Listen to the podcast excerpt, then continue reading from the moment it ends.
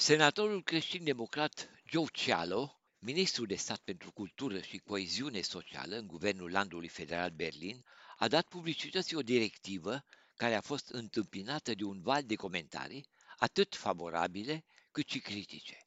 Directiva prevede ca de acum încolo subvențiile financiare se vor acorda la Berlin doar unor oameni de cultură sau instituții culturale care se distanțează de antisemitism și rasism. În directiva emisă de Cealo se precizează că, citez, arta este liberă, dar ea nu e fără reguli. Instituțiile culturale și cele care acordă subvenții răspund ca prin bani publici să nu fie sprijinite tendințe rasiste, antisemite, homofobe și discriminatorii. Am încheiat citatul. Solicitările de subvenționare vor conține o clauză care trebuie acceptată în scris. În această clauză se precizează în dispoziția emisă de Cealo, solicitanții se obligă să respingă toate formele antisemitismului în conformitate cu definiția propusă de Alianța Internațională pentru Memoria Holocaustului IHRA.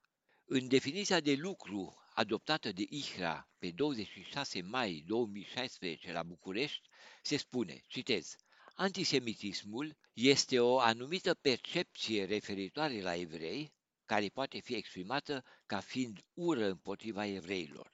Manifestările retorice și fizice ale antisemitismului sunt îndreptate împotriva evreilor sau neevreilor și sau proprietăților acestora, împotriva instituțiilor comunităților evreiești și lăcașurilor lor de cult. Am încheiat citatul.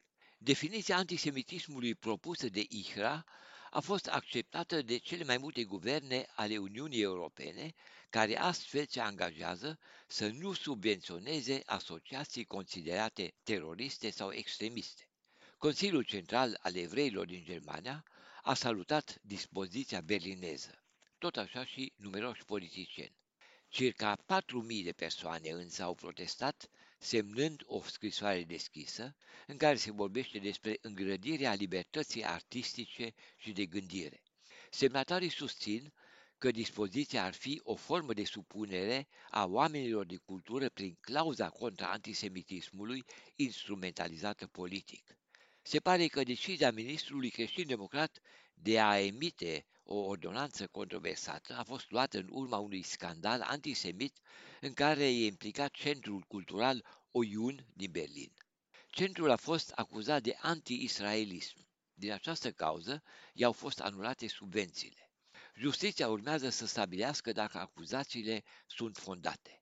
Potrivit ziarului berlinez de Tagesspiegel, ministrul a avut în vedere și scandalul legat de expoziția din cadrul Festivalului Artistic Internațional din Kassel, Documenta, din 2022.